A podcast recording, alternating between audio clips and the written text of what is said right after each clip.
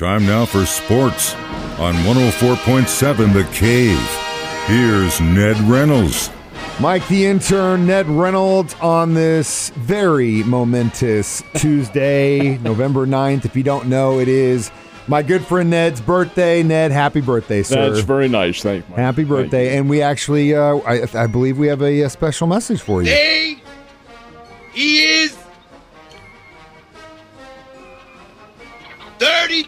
years old. All right. Best birthday gift you've ever had in your life, huh? Not best. It's magic. it is magic. I don't know how we pulled that off, but we pulled it off. It's the magic of radio. It still exists and it is real, kids. All right. Well, uh, take it easy today. Don't go. Don't go partying too much. You got to be here at work tomorrow. Okay. Ball game tonight. I know. on, you, man. I know you do. I know. Isn't that funny? They they pulled that off on your birthday. Look at this. I congratulated them. I- That's very sensitive. It's probably another great. It's like birthday gifts just raining down upon you today. If you see them, buy them some whiskey.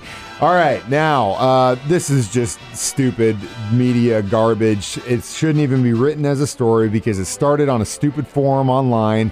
It doesn't make any sense.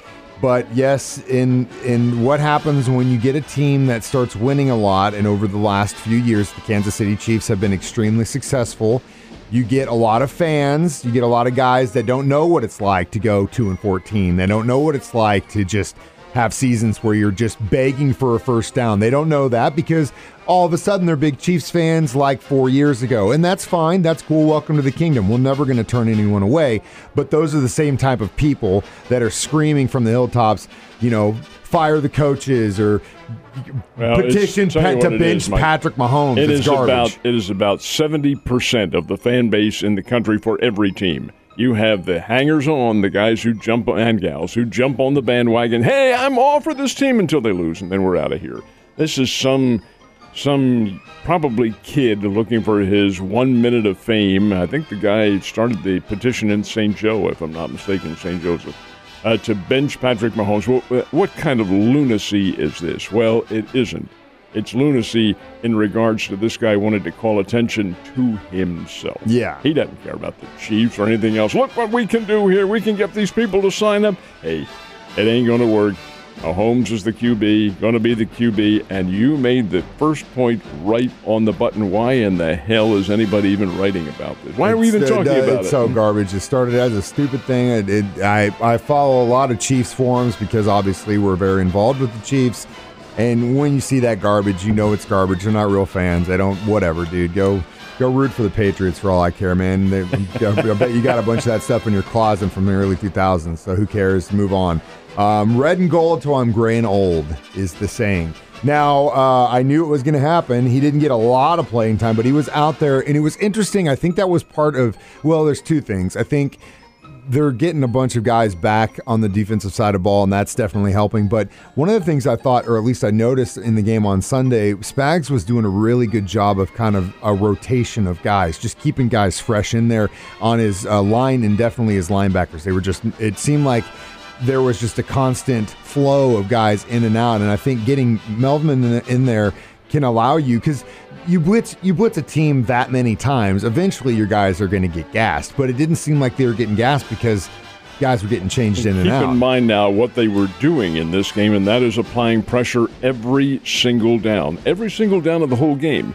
Now, can you get away with that defensively? No, not with an experienced quarterback. That QB is going to pick you apart, and Aaron Rodgers would have.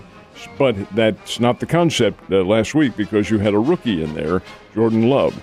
So what the Chiefs did was put the pressure on. You have to have the personnel to be able to do that. And you're right, intermixing the players. Melvin Ingram did get in there, uh, was in on 29 snaps, which is not a tremendous number, but he, and I think he only had one assist. But the fact of the matter remains he had that poise and presence of a defensive specialist, a former All Pro. Can he do that? Is he the savior to their defense? Probably not.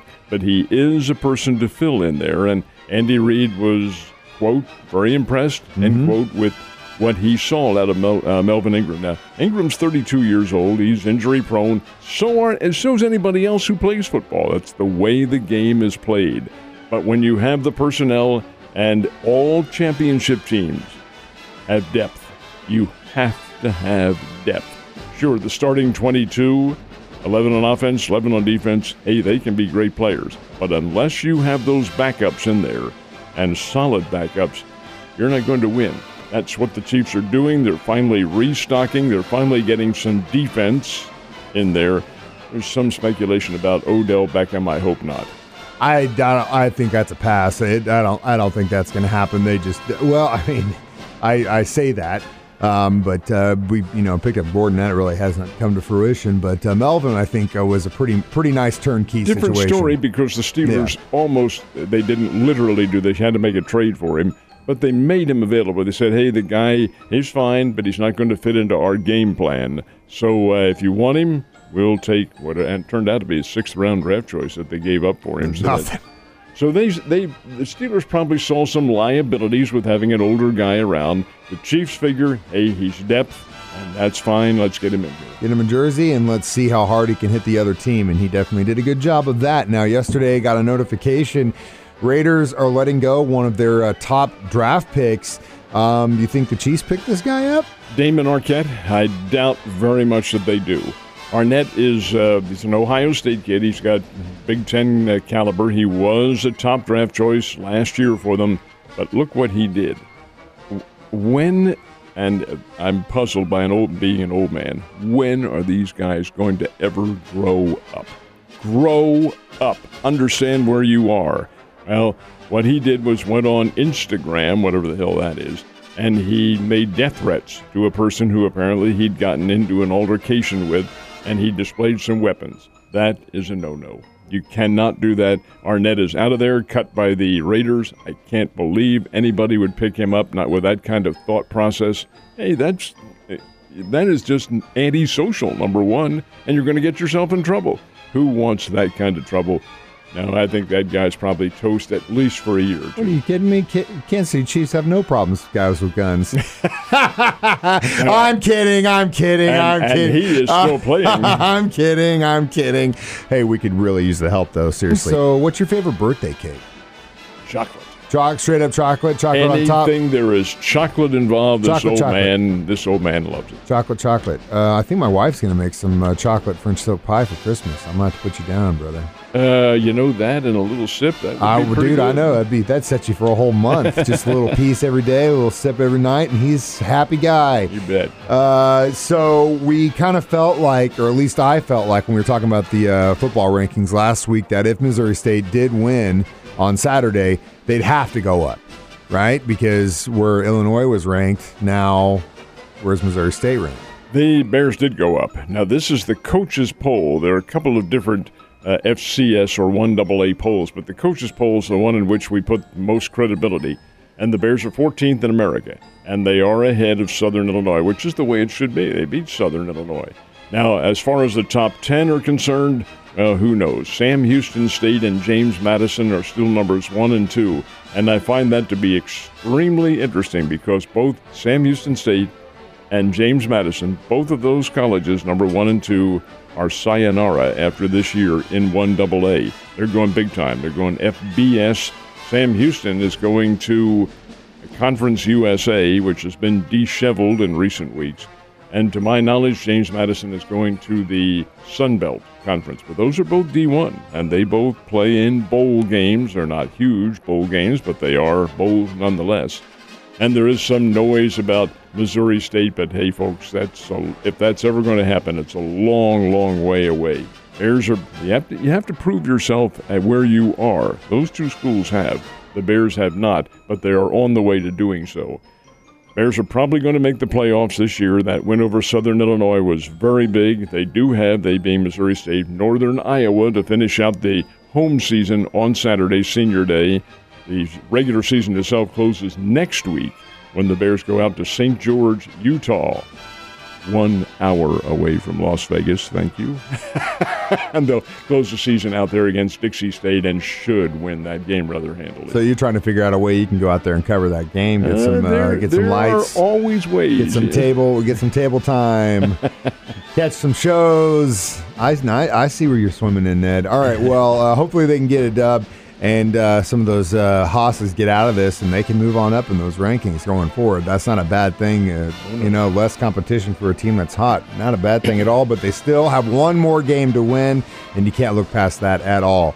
Uh, last night uh, there was a Monday night football game, right? Pretty pretty good football game too. Won by the Pittsburgh Steelers virtually at the last second, 29-27 on the field goal. Chicago Bears gave them a pretty good little fight.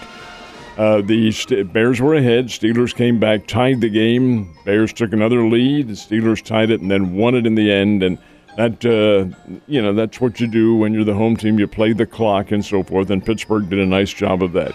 But it wasn't an overwhelming rout by any stretch of the imagination. And the Steelers do get the win by two points, 29 27. Chicago is very slightly getting better, but they're not there yet. Mike Nagy is their, is their coach.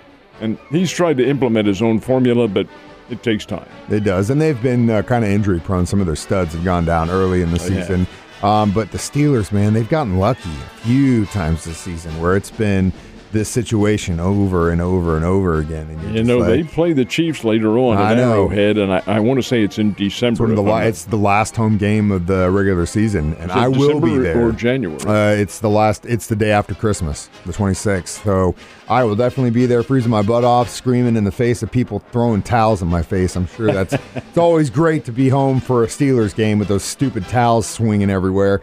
Um, so uh, as if I'm not, I'm not the only one that knows it's Ned's birthday. It seems that the universities did too because they planned a little basketball game for you tonight.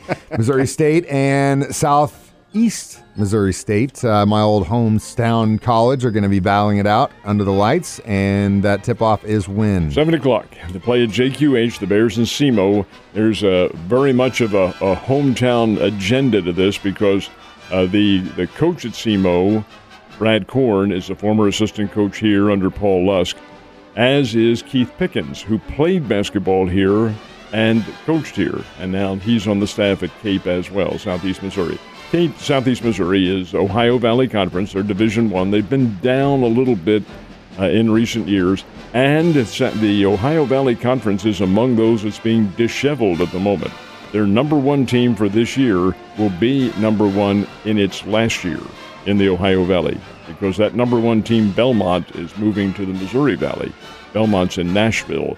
They've been Ohio Valley here for about six or seven years, but they're going to the Mo Valley next year. That's beside the point. Southeast Missouri still is o- Ohio Valley. They'll be here 7 o'clock. Lady Bears open up tonight. They'll be in Little Rock to play Arkansas Little Rock. So those two teams open up. Mizzou opens up tonight. They're playing Central Michigan up in Columbia. KU, I love this one. KU is playing at Madison Square Garden. KU plays Michigan State It's gonna be a great game. that's one game. There's a second game. This is a this is kind of a classic doubleheader that they put together every year, and of course you're going to have it at Madison Square Garden. Place will be jammed. KU, Michigan State in one, Kentucky and Duke in the second. Now Duke, I think everybody knows this. Mike Krzyzewski is retiring after this mm-hmm. year, so they've loaded up. They're pretty good, and Kentucky is always pretty good. That's just among the many games. Arkansas is opening up with Mercer University out of South Carolina. They'll be down in Fayetteville. So lots of hoops going on all across the country. This is the official first day in which NCAA schools can play, and they are, and it'll be a lot of fun. Couldn't think of a better way to celebrate the man, Ned Reynolds. Happy birthday, sir. Thank you, sir. Thank you. Time now for sports on 104.7 The Cave. Here's Ned Reynolds.